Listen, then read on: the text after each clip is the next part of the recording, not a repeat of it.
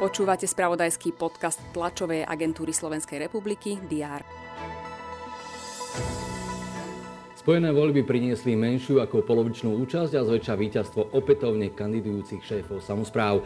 Vyčerpávajúco sme o tom informovali počas víkendu, ale zďaleka sme neskončili. Aj to chceme povedať v prehľade dnešných udalostí. Vítajte pri diári.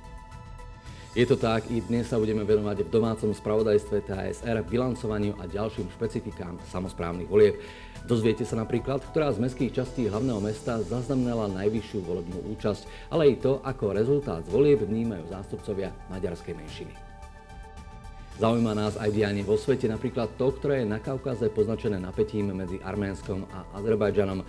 Možnosti zmierniť ho sa budú snažiť nájsť lídy oboch krajín na dnešnom stretnutí v ruskom Soči.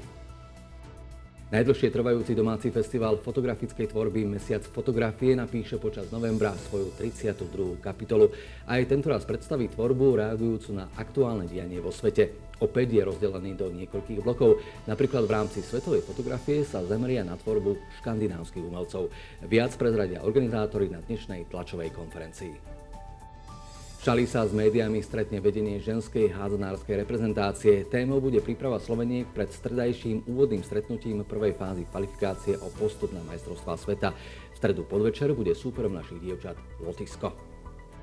Preddušičkové aktuálne správy z produkcie TASR nájdete na portáloch Teraz.sk a TASR TV. Prajeme príjemný posledný oktobrový deň.